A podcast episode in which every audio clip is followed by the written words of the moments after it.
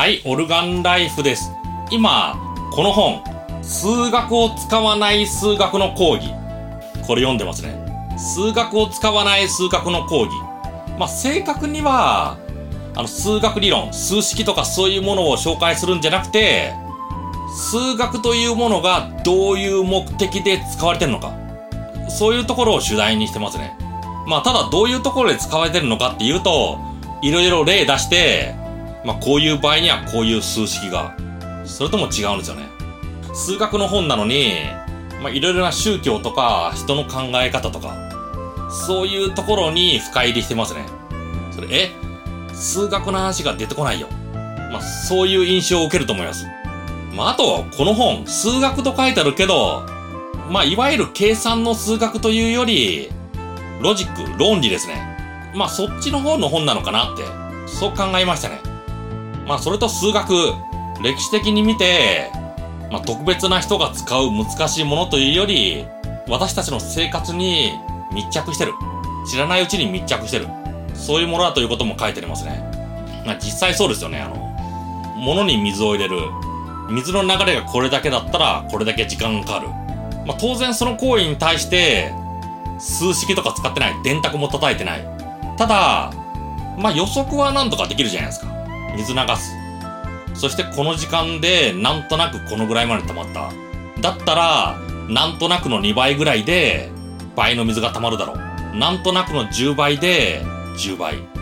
ざっくり時計見て1分でこれだけだったら、まあ10分だったら10倍だろう。まあそんな感覚はある。だから数学と一般生活、結びついてるんですよね。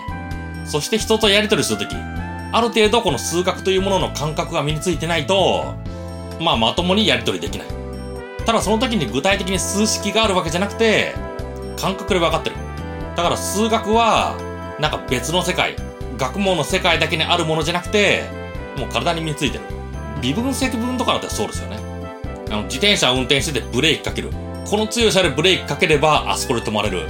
それ積分なんですよね。これだけブレーキかければ、あの、体にこれだけの衝撃が伝わる。微分ですよ。だから知らないうちに数学の上で動いてるんですよ。そういうことを言ってる本。ただ、まあ、この本だと、あの、量の計算の部分より、このロジックの部分、そっちの方が強いですね。まあ、あと、気になったところ。この本でコンピューターという言葉が出てくるんですけど、何も書いてないけど、この本で出てくるコンピューターは、力任せ演算のことですね。コンピューターを使えば、近似値まで計算できる。まあそういう言葉が出てくるんですけど、まあそれはちょっとこの著者のそのコンピューターの偏見なのかなってね。コンピューターだってエレガントな数式入力して、それでぴったしの数値を出す。そういう演算だってありますよ。まあただほとんどは近似式。あと、よく解き方がわからないから、もう手当たり次第数字をぶち込んで方程式を解く。複雑な方程式とか解き方が決まってないから、もうすべての変数に対してコンピューターで数値入れて分回すんですよね。そうするとどこかに正解が出る。または近似した値まで求められる。っていう意味で、コンピューターはコンピューターはって言葉出てきますけど、この本で言うコンピューターは、あの力任せ演算、ブルートフォース。そのことだけを言ってるのかな。っていうところが気になりましたね。ただ読み物としては面白いです。あの、ちょっと数学のそのロジック、論理。それをちょっと分かってる人。そういう人はぜひ読んでみてください。